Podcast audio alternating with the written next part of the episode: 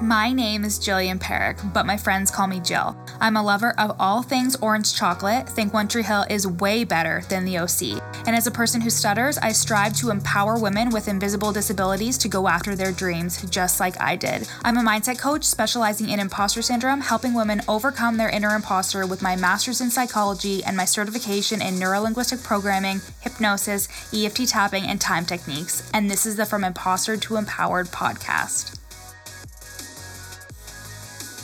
This podcast is for you if you're an entrepreneurial woman trying to navigate the online space with a lot of passion and a lot of uncertainty. If you feel like your ideas are unoriginal, that your message isn't necessary or important, or like you're a complete and total fraud, then you've come to the right place. This podcast will take you from imposter to empowered with ninja like brain hacks, easy to implement strategies, and uplifting real talk to make you feel like everything you want is in reach.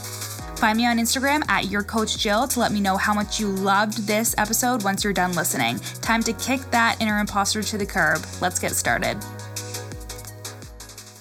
Hi, everybody. My name is Jillian Parekh, and I am a mindset coach. You can find me on Instagram at your coach Jill. Literally, nobody calls me Jillian.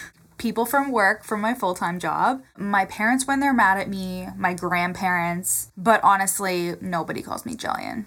I think I like to use it in like a professional sense, like, hi, my name's Jillian, but most people call me Jill. So, anyway, so you can find me on Instagram at your coach Jill, on Pinterest at your coach Jill, and I'm a mindset coach. I specialize in imposter syndrome, and I am certified in neurolinguistic programming, hypnosis, EFT, time techniques, and also somatic and energy work such as Reiki and breath work. So, I was driving. I always get my best ideas while I was driving. I was just thinking about like relatability and how I very often share my like real raw experiences with my audience. So I am never one to use really vague examples whenever I'm talking about something. I use like my own life and like something that I've experienced and that I'm struggling with. And even if I'm currently struggling with that, like I'll be very open and transparent with my clients because I really do believe that it is important that people really need to hear that they're not alone. And that's because shame is our default setting. Shame is what we resort to because it was how we were raised. Like a lot of this generation was raised on shame. I think about the time where I went to the grocery store with my family and I stole like one of those tape gum things. It was pink, obviously. And it was like the tape gum and I stole it. And I think I was like eight or something. And I showed my sister in the car, like took it out of my pocket. I was like, look what I did. When my parents found out, they obviously shamed me like this is what bad people do you're bad blah blah blah. They were just worried that their daughter was going to be a fucking thief. They weren't thinking that like okay we shouldn't tell her she's bad. We should just be like this behavior is bad. But of course they're not doing anything maliciously. They were doing what they knew best and they just didn't want their daughter to grow up to be a criminal which is pretty hilarious if you think about it. Me stealing pink tape gum. But shame is how a lot of people have grown up on learning what is right or wrong or what is bad or good. And it's because we learn the shoulds and the shouldn'ts. And when the shouldn't comes into play, and again, this is a cognitive distortion in terms of you should do this, you should do that, you shouldn't do this, you shouldn't do that. When shouldn't comes into play, you start playing around with shame in terms of being like, you shouldn't do this, but if you do, you're bad. Or if you do, you're not nice, or you're selfish, or you're greedy, or whatever it is. And the thing is is shame is internalized. We very rarely talk about things that we are shameful about. When we do shadow work, it's really bringing to light those things that like we all have these thoughts in terms of being jealous or being afraid or being anxious, but unless you have someone to talk to about it or unless you start opening up and like lifting the veil on the things that you internalize because we have a lot of thoughts running through our head all day and everybody else outside of you most likely will never know how many thoughts you have a day or what those thoughts are.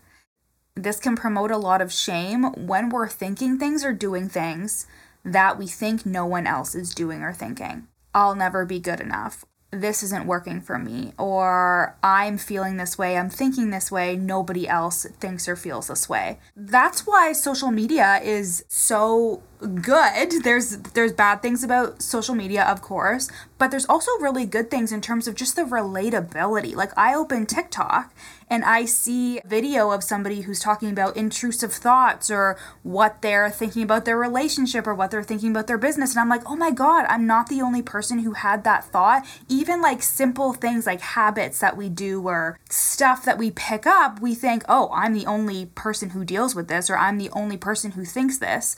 And then we don't verbalize it. But social media has been such a beautiful thing in terms of being like, oh my god this person is experiencing the exact same things that i have i'm i'm not alone and i think that's why i'm so honest and so transparent with my audience and with my clients because what helped me is seeing people who were going through the same things as me and were verbalizing it and being like, I understand where you're coming from. This is what's happening for me too. And it gave me permission to like accept myself, to validate myself. Now, we all want to get to the place where we eventually validate and give ourselves permission, but we're also never taught to do that. As we grow up, we look for external validation. We look for that external praise to be okay, to be given permission. And it doesn't stop in adulthood, and especially when you start doing something like owning a business, your external validation is really in those vanity metrics online, or it's somebody paying you, or it's somebody saying, I'm so glad to be working with you. That is the kind of permission and validation that we crave. And when it comes to the permission and the validation that what we're thinking and feeling isn't weird or it isn't abnormal, when we see other people doing those things or thinking those things and bringing them to light, we kind of like we kind of just like breathe. A weight is lifted off our shoulders to see that well like we're not the only ones. And it gives us permission to step forward and deal with it instead of internalizing it and trying to push it down or repress it, which is again why we do stuff like shadow work because it helps us bring those things to light when you bring something dark inside of you to light, you allow yourself to release it, to let it go. You take its power away. That's how I felt too with my stutter. I spent so long like trying to hide it and repress it, thinking, well, you know, I just won't bring it up. I'll just pretend like I'm normal, pretend that it's not there it just got worse. Like the anxiety got worse because I was constantly internalizing it and never really thinking. Like it's a different experience for me to go through a drive through than it is for one of my friends. It's a different experience for me to go to a party than it is for one of my friends. Of course, there's social anxiety and all that stuff, but for me, there's another layer to it, and I would never verbalize that. I would never say to my friends, I have a really hard time introducing myself in person can you introduce me? I could never say that because of the shame that I was internalizing about myself and about being unable to say my fucking name to somebody who's right in front of me. It's so easy on camera, but in front of other people, it's just a whole nother level. And shame keeps you in the thought spiral. Shame keeps you in that negative loop of I'm having these thoughts, I'm having these feelings, I shouldn't be having these thoughts or feelings. What am I making it mean that I'm having these thoughts and feelings? I can't say anything. I need to act like everything's okay. I think, again, that's why I am so honest and transparent with my audience because I don't want anybody to feel how I felt. I don't want anybody to feel like they're not heard or that they're not validated or that they're alone because it's funny that we're all unique beings, but we are all so similar. And the law of divine oneness says that we are all one. And I truly believe that on some level, we all have the same thoughts and feelings. We all have those feelings of fear or anxiety or worry or jealousy or shame. And to pretend that we don't, to pretend that we're enlightened or that we're over something, like something I see all the time on my Instagram is I'll put up a really good post about shame or fear or imposter syndrome or whatever, and I'll get those engagement comments of, oh, I used to deal with this, but I don't anymore. And my response to this is obviously, I know that you're just trying to get engagement up for yourself, whatever. But I also respond like, oh, imposter syndrome is something that I still am up against fear is something that comes up for me often. Why are we pretending like we don't have these things that come up? I mean, it's amazing that we have tools like NLP to help like release this stuff too. Like it's just next level to be able to release stuff like fear and anger and sadness and my life has been totally changed by NLP and highly recommend if you're in any of my programs or you want to be in any of my programs you will get the magic of NLP. I don't know about you, but I'm an imposter syndrome expert and I still deal with imposter syndrome.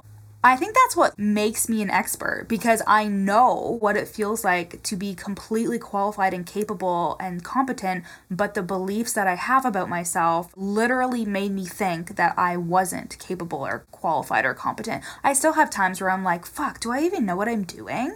And when you're working with one type of person, it's really easy to like have a flow and think you know everything and blah, blah, blah. But working with people as a coach can be really difficult because you're working with so many different personalities and especially if you're in the like personal development realm. Oh my god. Something you really have to do is like depersonalize a person's hardships from their results. Like if they're not getting results, you really have to separate it because this shit's hard. So I think the important thing that I wanted to get across was that it is so much better for you to be real and authentic with anybody you come into contact with and let them really see the real you because chances are you're giving somebody else permission or validation to be even more themselves. And that can feel really difficult depending on who you're around. But the thing is is we're all just putting up a wall. We're all just putting up this defensiveness, hoping to seem cool or seem whatever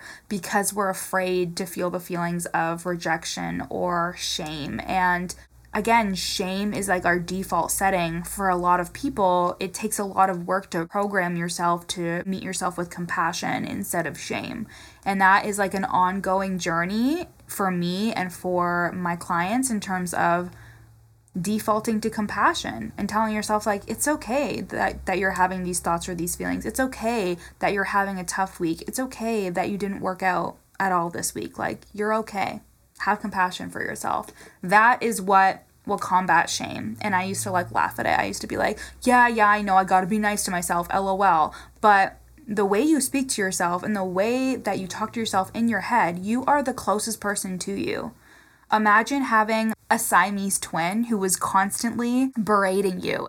You're not good enough and your body looks ugly and and you're not a good coach and who's going to think you're qualified? You'd be like, "Will you shut the fuck up?" You wouldn't tolerate it from somebody who was that close to you. So why do you tolerate it with yourself? The thing is is sometimes we layer shame on top of shame. So we think to ourselves, "Oh, you should feel more qualified and capable. You must be a fraud." And then we think like, "No, I'm not a fraud. I need to be nice to myself. I'm doing the best that I can." But if you are mean to yourself and if you put some gas in your car, then you'll be motivated and then you'll try harder and then you really will get what you want. Sometimes we just like put sh- it's like a shame sandwich. Like sometimes we like act like we're meeting ourselves with compassion, but it's because we think that the shame is serving us. The thing is, is we think that the shame is serving us. We think that the shame is helping us achieve something, just like imposter syndrome. You think that you feeling like an imposter is actually helping you because you think it helps you work harder. You think it helps you show up. You think it helps you do things despite fear. But what it's actually doing is it's bringing you down. It's bringing down your vibration. It's bringing you down in terms of berating you. It's kind of like a dance teacher, or I'm thinking, for some reason, I'm thinking of fucking dance moms with Abby Lee. Like, imagine the emotional trauma that those girls have experienced from being berated by Abby Lee when you can have a coach who is empowering and uplifting and positive, especially during very formative years and see a different impact on that person and on yourself.